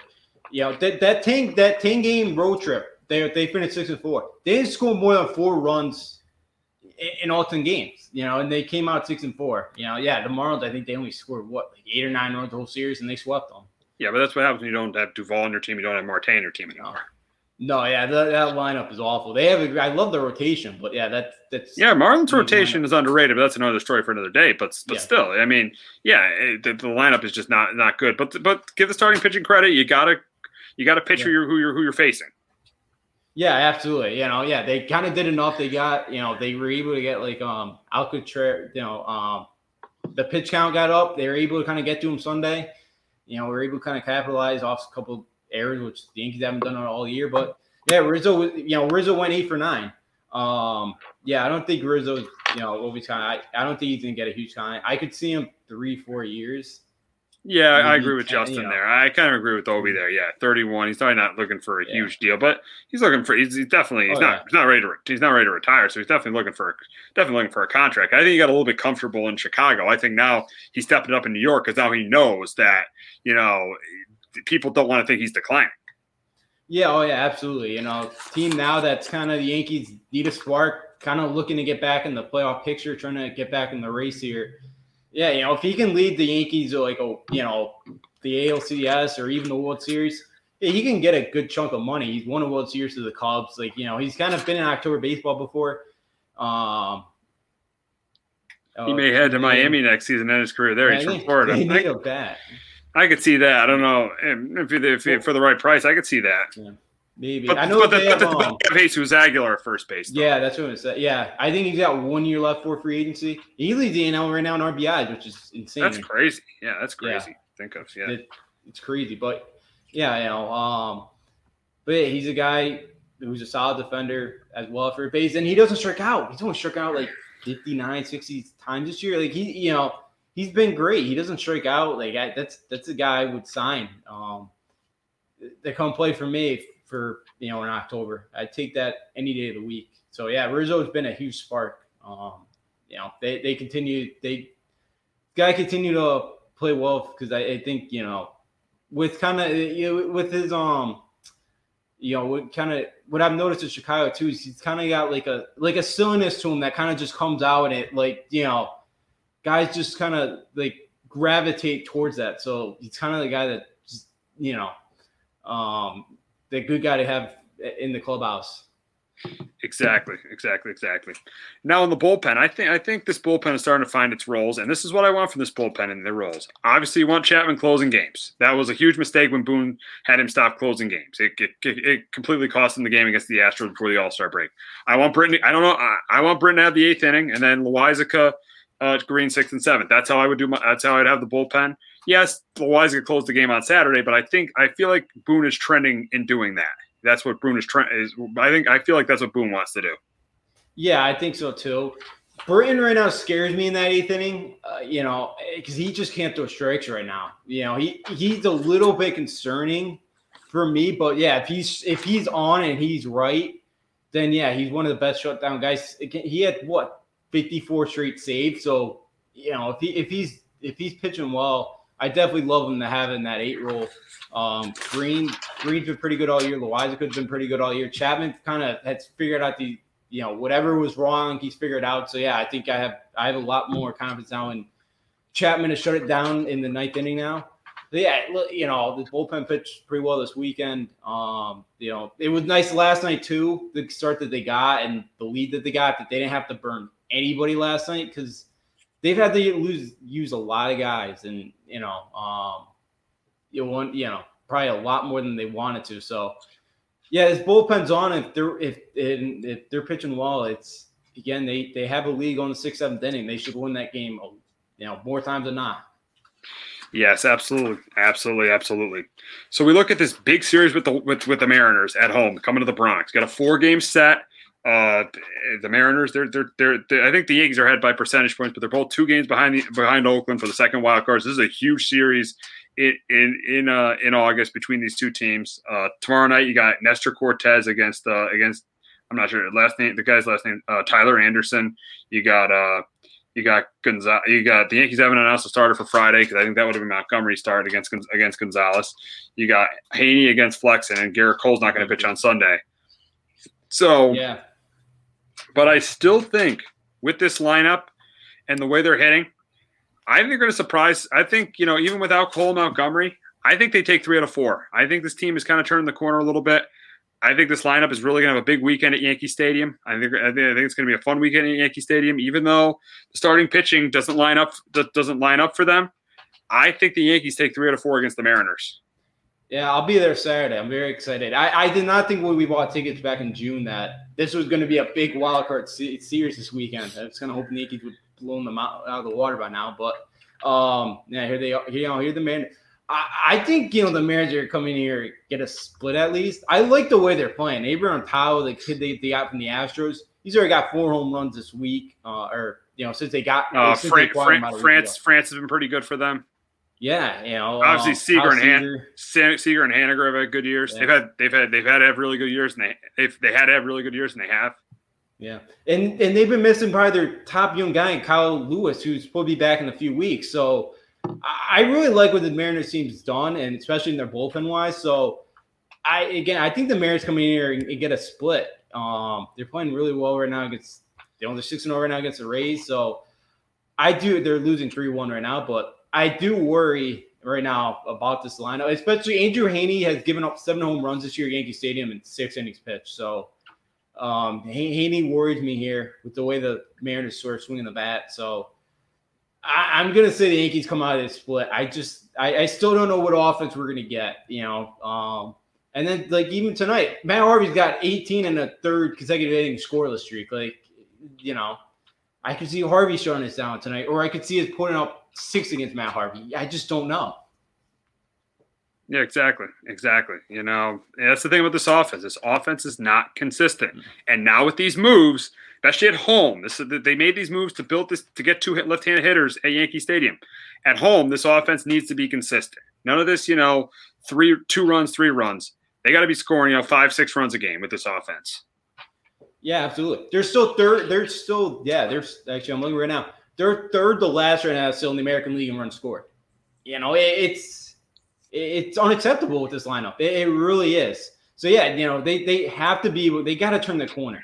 You know, um, they gotta yeah they gotta get consistency. They they need stand because some of the bats again last week at the end of last week. It's like, dude, do you even want to be at the plate right now? Because it, it it I didn't really just he looked he can look completely lost up there. You know, Judge hasn't been great lately. I know he had a home run last night, but yeah, it's just you know maybe had like the I think bad at 230 for the month.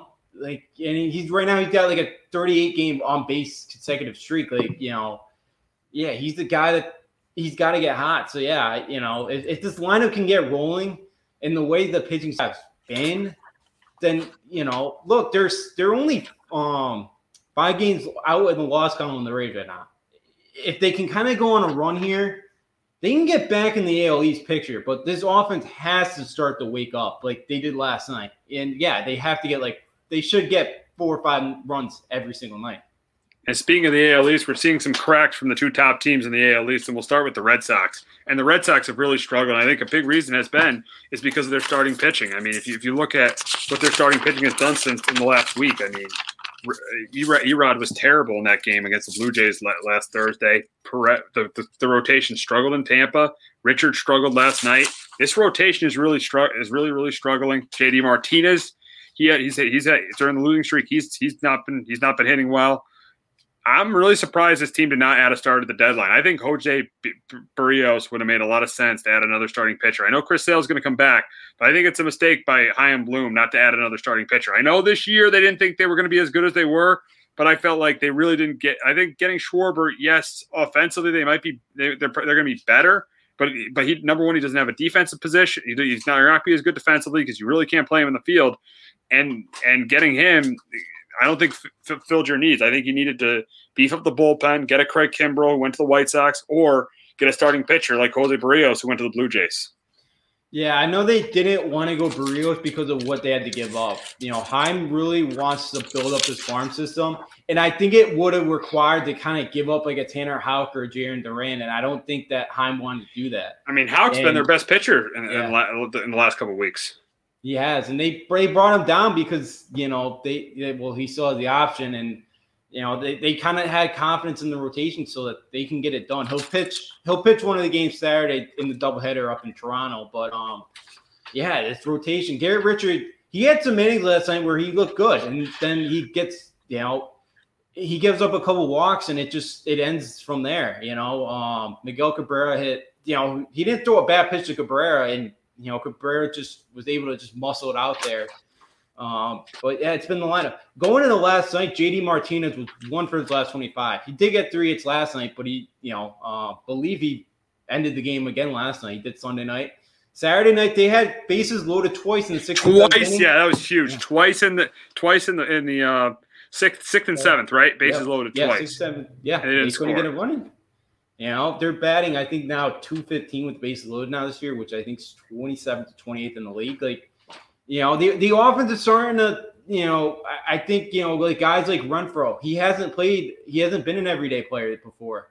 Kike Hernandez, I know he's banged up, but like the Bogaerts, you know, and the thing is, like, Arroyo's been hurt constantly. Marwin Gonzalez has been on the IL. Jarren Duran's struggling right now. He's having trouble catching up the fastballs. Um, you know, they just got rid of Michael Chave because again, he striking out, I think it was like 32% of the time. They just off the bench, they don't really have guys that they can go to. that give some of these guys a day off, like a Devers and a Bogaerts and a Martinez. Um, what's the Schwarber's actually um What, what, what, was the Sox rationale for getting Schwarber? they're they're gonna try him at first base. He's been working out first base. Oh wow! So um, I think he's probably going to rehab assignment at the end of the week and come back next week. Um, Ovi well, said they don't have clutch hitters, and they proved that this weekend with Yeah. those two situations with the bases loaded, and then Martinez came up in with two with two men on in the seventh, and he came out with two men on in the ninth, and he and he didn't get he didn't get the big hit. yeah, absolutely, and yeah, the starters, yeah, it's it's the link. you know. Yeah, I, I always thought I, I knew from I knew from day one with this team this this rotation was going to catch up was going to catch up to him, and, and uh, you can't just keep relying on your bullpen. I knew this rotation was going to was going to catch up to him. This is not a great rotation at all. I mean, yes, some Eovaldi's pitched over his head at times. Pivetta's pitched over his head at times, but this rot and E-Rod was pitching better lately, but still. I just don't think this rot. I, I didn't think this. This is not a rotation for a World Series championship team. That's for sure. No, it's not, and, and that's the thing. It's been yeah, Pivetta. If his curveball is working, he's able to strike out guys with that pitch. Again, he can use everything. Um, but yeah, Ovi obviously. Oh, absolutely, is yeah. one of the best. Oh yeah, he's one of the to best be at this point, to still be one game out right now, it's still one of the best records in America in all baseball right now. Oh yeah, ton of credit to Alex Cora that Yeah. um they're in this position right now. Yeah, it's just it's been the depth, it's been yeah the lineup lately. You know, beginning of the year they were getting clutch hits. You know, Royo was coming up. You know, Roy is one of the guys that they're missing. He was able to come off the bench. You know, he had a grand slam in the eighth inning against the uh, Braves um, back in May, I think it was, or May or June like you know, Roy's kind of been that clutch guy off the bench, but he's been out. You know, Marwin's kind of come up with some key hits. You know, Devers did early on. Um, I, I still think Devers gonna be able to do that at some point. But yeah, lately they just haven't gotten the big hits that they were getting the beginning of the year. And I, I wonder if it's just kind of fatigue too with some of these top guys and even with the pitching staff. I, I think too, I you know, again, we're getting that point. We only played 60 games last year. We're really getting that point of past 100 games. Some of these guys are, you know, weren't built up last year for it, and, and now we're kind of like we saw in the NBA, just a ton of injuries, and you know, we're, we're kind of seeing all that maybe come. Yeah, and you saw you saw uh, you saw Ovi's comment. Bogaerts, Devers, and Martinez will do well, and they and they have they have they have done well all season. It, it is the bullpen that will struggle because the SP will not last. Yeah, the bullpens a good. The bullpen they've had a good year. This bullpen, Matt Barnes done a great job closing. They've had Whitlock step up. They've had guys step up in this bullpen. The biggest issue with the Red Sox, and Ovi hit the nail on the head, is the starting pitching is just not good enough, and they didn't address it at the trade deadline. No, Like the Yankees, like, yeah. The Yankees addressed their need. They addressed their offense, getting Rizzo, getting Rizzo, and getting uh getting uh, Gallo. The Red Sox didn't. They didn't address their need at the trade deadline. And they wanted Rizzo, you know, like that. That the Yeah, Yankees because- getting be- Rizzo was huge. They stole him from the Sox. Yeah, because the because the Red Sox have one. Like, I think they're thirtieth. They're like thirtieth in Major League Baseball in, in production at first base. Oh yeah, yeah, they are. They've struggled. Dalbec's really struggled. You know, Danny Santana when he's played there struggled. So that's why they're going to try Schwarber there and see what happens. But um, yeah, like a guy like Perez, I don't think he's going past five innings all year. He may have done it once, but you know, again, he's a guy that he, you know, he's a guy that like I don't know what they're going to do with him because they can't throw him in the bullpen because he doesn't have the stuff for that. Richards, I think maybe goes to the bullpen, but you know, and uh, yeah. Ov- another great comment by Ovi. Uh, Chaim Bloom will not pursue big contracts. He won't. He came from he came from Tampa. He, that those are his roots are from Tampa. He's not going to go out and sign big time players. He wants to build the farm system. So he's not going to go out and buy players. This he's, he's he he's came from Tampa. That could come back to bite him though, because you can't run the Red Sox like you ran the Rays. You can't run the Red Sox like it's a small market team. You're going to have to if if you're you're in a big market now in Boston, you're going to have to spend money. Even every time the Red Sox have won a World Series, they went out. Yeah, they haven't spent like the Yankees, but they went out and spent in 2004. They went out and got Kurt. They went out and got Curt Schilling. They got Keith, and they got uh and they got Keith, and they got Keith Foulke.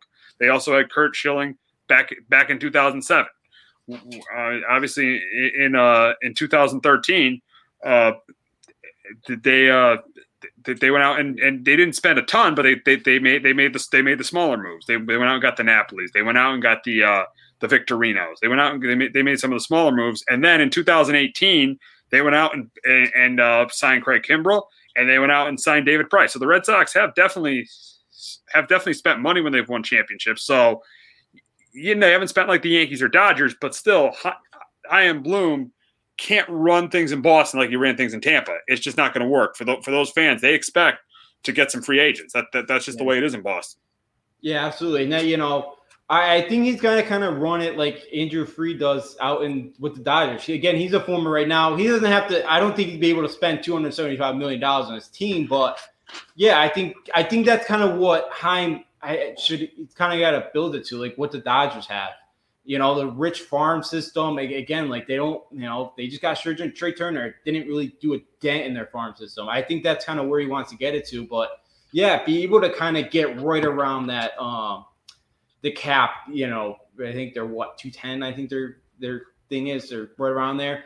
So yeah, like you know, he could spend up there. Like Bogaerts, I think can opt out next year. He's gonna have you're gonna have to pay Bogaerts probably upwards of 30 million dollars next year. So you know, that would be interesting. Devers contract, you know, I think he's still got a couple years, but I think he's getting close to arbitration. He's gonna, you know, you may have to lock him up soon. So yeah, you know, he's gonna have to spend um some money here at, at some point, yeah, to, to run the Red Sox. And Ovi just put a comment. Great show, guys. Thank you, Ovi. Thank you for listening. you, And, we, and, and I tell all the listeners, we will, we will, you know, we, we will steer the show in your direction. Whatever you know, you guys want to talk about. We'll, we have topics, but we obviously we we we, lo- we love the fact that you guys are listening and you guys are commenting. So we will steer the show in the direction you guys want to steer it in. So we definitely absolutely appreciate that. Thank you, Ovi, for that comment. Yeah, thank you, Ovi. Yeah, absolutely. We'll you know we'll steer in whatever direction you guys want to go to, and know, yeah, we'll answer whatever whatever Yeah. questions or comments. Absolutely, absolutely. So yeah, b- back on the Red Sox and uh and uh, yeah, so going into, going into this weekend, uh, we'll, we'll- they- they're in Detroit right now. They lost last night. We'll, we'll, we'll, before we go to Toronto, we'll talk about them in Detroit. And uh, and I think they lose tonight. I think you got Eddie Rod against Casey Mize. Casey Mize, one of the best, one of the better young pitchers in baseball. I think they lose tonight. I think they, I think they, uh, I think they do win on on Thursday tomorrow in the one o'clock game. But I think this weekend in Toronto, I think Eovaldi, I think they win on Friday. I think they lose the first game Saturday. Uh, I think they. I, I'm I'm I'm saying Robbie Ray beats them on Sunday, and I think Ryu beats them on on on. on, on, I think uh, Ro- Robbie Ray beats them in the last game on Saturday, and I think Ryu beats them on Sunday. So I, I got the Blue Jays three out of four. I don't like the direction of this Red Sox team right now, and it's just not me being a Yankee fan; it's just me being realistic. Yeah, what I've seen from this team the last two nights, you know, since that Toronto series, the offense has just really struggled. And yeah, you know, Mize is a tough matchup tonight. Um, especially they need A Rod to really bounce back. It, I felt like his start Thursday was like holes. He had the strikeout pitch going. I think he had eight strikeouts in four innings. It was just, he just gave up the long ball. He walked too many. You know, um, whatever the issue was the other night. Yeah, he was not good. Perez, I don't trust Perez at all. Perez is really Perez. Yeah, it Perez- depends Perez on the umpire. Perez is bad. Perez isn't good. It depends on the umpire. If he's getting the pitches off the off the plate, where he, you know, because he can't throw, he's got to throw, he's got to uh, nibble. If he's not getting the calls, he's gonna have a long day. If he's gonna get the calls, then he may be able to kind of keep you in the game. But you know, yeah, I think they pull out either today. I think they better chance they pull out tomorrow. And against the, the Blue Jays, yeah, the way they're hitting right now, it, Alex Manoah has been great. You know, since coming up, coming up. Robbie Ray is like a dark horse right now for the AL Cy Young. Berrios pitched well Sunday, and he's one of the top pitchers. I could see them lose. You know, I, I think they win one of the four. I don't know which one though, because the Blue Jays starting pitching. You know, that rotation now is pretty solid.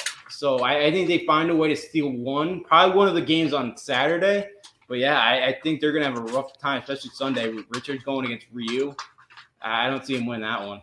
And after that, the Red Sox host the Rays, so it doesn't get any easier for them. Yeah, it doesn't. Yeah, you get the Rays now with Sale going uh, Saturday against actually the Yankees Triple H team, Wolf-Ferris Grand. He's probably going to start next weekend, probably Thursday or Friday. So um, they gave him the extra day, and they do play the Orioles, so that should yeah. be an easy. That should be an easy game for him yeah, that's true. Whatever day. So yeah, they kind of they got to tread water, and I think Schwarber should be back right around the same time Sale does. So you know, if they can kind of tread some water until they get that bat of Schwarber and Sale, you know, it, it, could be a rough another week here for the Sox. Uh, absolutely, absolutely.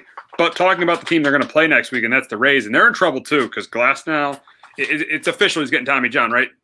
Yeah, I think he was going today. I think he's surgery. Yeah, so so he's, so he's going in Tommy John surgery. That's a big, big loss for the Rays. They're pitching. That was the reason why they lost the two games to the Mariners this week. They're starting pitching, and they traded Rich Hill too. So their starting pitching is very, very thin. This definitely is a team that's better offensively with Nelson Cruz and the way Wander Franco's hit lately, and obviously the season Austin Meadows has had. It's definitely a better team offensively than it was last year, but pitching wise, it's not even close to the team it was pitching wise. Even though the bullpen and offense are good, I don't know if the starting pitching is enough. Is enough if they have enough starting pitching to win the AL East. And I'll ask this question, to you Justin: Do the Rays have enough starting pitching without Glasnow to win the AL East? Right now, I don't think so. Archer was supposed to be coming back soon. He had a great rehab start, and then his last one, he got hurt again, and I think he's going to start throwing again Friday. So Archer's probably now another three weeks away. They they thought he was much closer.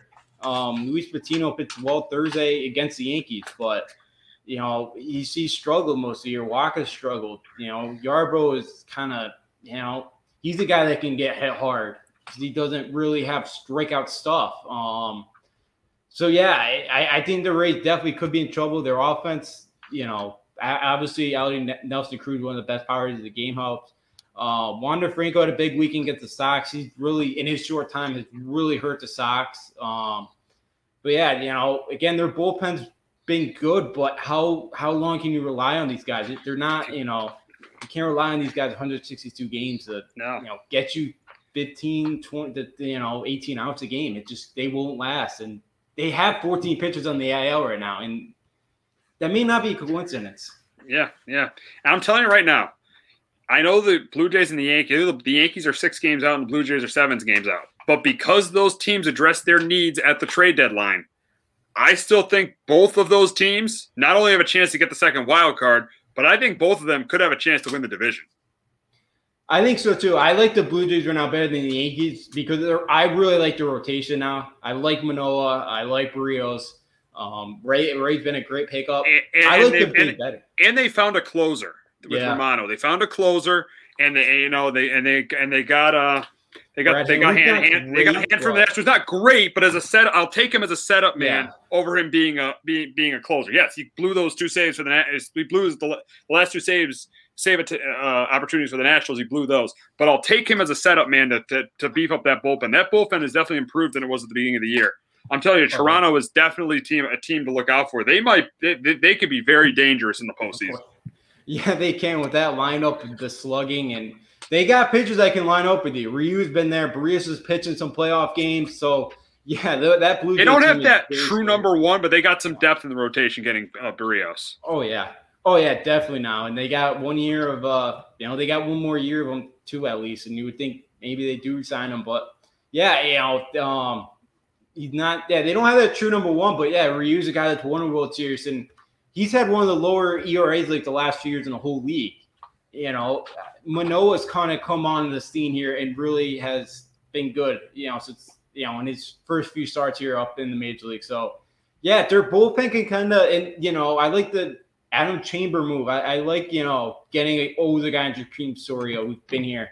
Yeah, I, I really like this Blue Jays ro- rotation right now. It, it, it's solid. You know, I think you know that fifth guy like a Stripling, a Matz. You know, not great, but one through four they can kind of match with anybody pretty much. Absolutely, absolutely, absolutely, absolutely. But so before we wrap up baseball, we'll talk about a little bit of the NL West. And uh, Tatis is on the IL again. Uh, but then you got the Dodgers with their big moves with Max Scherzer and uh, with with Scherzer and Turner, and then you got the Giants getting Kris Bryant. The big question is who's the best team in the NL West? I think the Padres are out because they're gonna have they're gonna have uh, Tatis out for for I think a week or two. But I think they're out with their six games out. They're gonna get one of the wild cards. We know that. Who is gonna win that division? The Giants or Dodgers? It's gonna it's gonna surprise you who I'm gonna pick. I'm gonna pick the Dodgers just because they went out and got Scherzer, and once Turner uh, starts playing, I think that lineup is to be really, really good. Even though Betts and Bellinger haven't played to their potential, played to their capability. Yeah, actually, I got the Giants. Now the Dodgers. It sounds like they're they're going to sign uh, Cole Hamels the next few hours. Yeah, so, they are. They are. I saw that. Yeah, yeah. So that that will help the rotation out. Again, I just don't really. This Dodger rotation just so banged up right now. Um, Jace, yeah, that's yeah, right now. Yeah, asking. Yeah, who is asking that question? is the same as asking the best team in baseball. Uh, I, I, I wouldn't say that. I think the Astros are a better team yeah. than the Giants. I think the I think the Giants have a have a really good record, but the problem is some of those records are a little inflated because you know they got the worst team in baseball in their division, and you have another bad team, and you have another team that's not that good in their division in the Rockies. So I think the the those records are a little inflated because you look at the Padres and the and the Dodgers. There are guys in the Padres and Dodgers.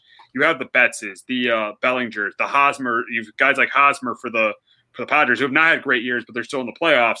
I would say the I'd say the best team in baseball right now. It might not even be the Dodgers and the Giants. Uh, I think it's it's the it's the Houston Astros. I know their rotation's not that is not, is not great because I think McCull, McCullers and Greinke McCullers pitched well. Greinke's been a little up and down, but I think their lineup is outstanding, and I their bullpen is one of the top in baseball. So I would say the Astros right now for me. I think right now, I, th- I think it's the Astros and the Dodgers. The Astros have shown it more than the Dodgers, but I think the Astros and Dodgers are the two best teams in baseball. And ironically, they're playing right now. Funny, this wasn't a topic. They're actually playing. And yeah. you see that fan throw the trash can on the field? Yes, I saw that. Pretty, yes, I did see that. Um, yeah, you know, Dodgers got shut out last night, surprisingly. Hey, again, I, right now, my top two teams, I do like the point because the Astros right now have been playing so well. And the White Sox got to, and the White Sox yeah. got to be put in there too with the with the addition of Kimbrel. Oh yeah, that back in the rotation with Hendricks too now. Um, that that's another team that's really good right now. I right now, I think the Giants are the best team in baseball. You know that rotation of the guys they have right now. Yeah, a lot of no names. It's a lot of no names, yeah. but still, Kevin Gausman, pitching well. Yeah, who would have yeah, thought Kevin Gausman would pitch this well? And they gave him the qualifying offer, which I was like, that why? And it, he's been unbelievable. You know, Johnny Cueto's gotten the job done. Anthony DiStefano, even Aaron Sanchez in the bullpen's pitched pretty well for him. You know, like uh, I love adding Kris Bryant now, and they should get Evan Longoria and Brandon Belt back. I think by this weekend. So I, I think that's going to help the Giants out even better. Yeah, they play two of the worst teams in, in you know baseball in that division. But they take they played well this year against the Dodgers and Padres. You know, they've held their own. So um, I, am not really a big Dave Cap. I, well, I wasn't a big Dave Kapler guy going into the season, but again, he, he's done a great I, job. I think Philly's might, Philly might have made a mistake. I think they, I think they might have gotten rid of him too soon. I, I know I, I don't mind, mind, the fact Girardi's there, but. I think I just don't think the team might have been good enough for Cap. I think they got rid of him too soon. Yeah, no, I'm with you. I I, I don't think he um yeah, I don't think he had a good enough team. I know right from the beginning they got booed because of the way um he handled the bullpen that like opening day against the Mets a few years ago, and I know it just kind of spiraled out of control from then. But yeah, you know he, he's really done a good job. This lineup, they lead the league in home runs. They don't strike out. You know they're up there in slugging. Like you know it's a team that's really just put together, and it kind of just seems like that magical Giants run they had back you know 2000 or 2012, 2014 2016 when you know they just won the World Series every year. Um, and then it was like the the odd years they weren't, you know, they finished like 500. It just kind of feels like that year where the Giants sneak up on teams and you know, you know, win the World Series. We'll see what happens. We'll see what happens. It'll be a fun, you know, last month and a half of the baseball season. Then we got the postseason, so we'll be talking a lot of baseball in in the next coming month in, in, in the next couple months. But we'll wrap up the show talking about a little about talking about the Olympics and Team USA got to the uh, got to the semifinals by beating uh, by, beat, by beating Spain. But the big challenge ahead of them against Australia and Patty Mills. This is to be a really really tough game. You saw Australia winning that game over uh, our, they crushed Argentina. I think 97, 97 to 59. 59 yeah. So I think that's going to be a really, really tough, tough, tough test for, for Team USA in the semifinals. But I do think they're going to win it, and I would love to see Luka against Team USA in the final. That would be that would be a really, really great Olympic final to see. I wish it was actually on cable TV instead of Peacock yes. instead of Peacock, but it'd be a great Olympic final to see uh, uh, Luka against uh, Team USA.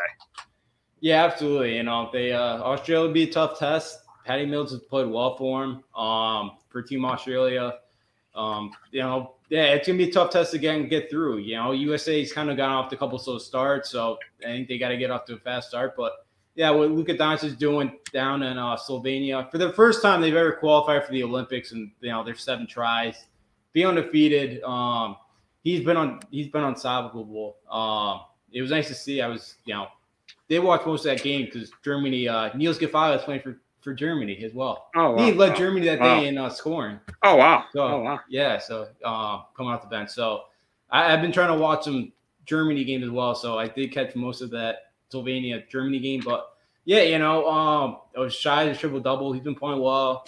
Uh, that'd be a great game if, if U.S. and uh, Slovenia meet up for the gold medal match yeah, we'll see what happens there. We'll we'll see what happens, and we'll probably be, we'll be re, we'll be recapping it because it'll all be over by Sunday. So we'll be recapping the Olympics next week.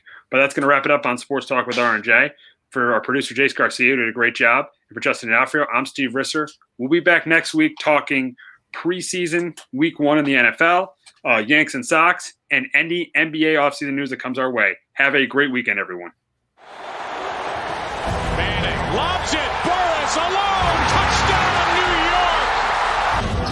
It's off to Leonard, defended by Simmons. Is this the dagger?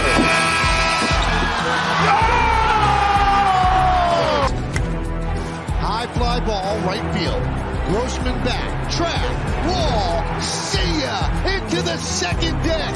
A grand slam the other way for Aaron Judge, and the Yankees are pouring it on. For the latest news throughout the sports world, tune in to Sports Talk with R and J every Wednesday at 1 p.m.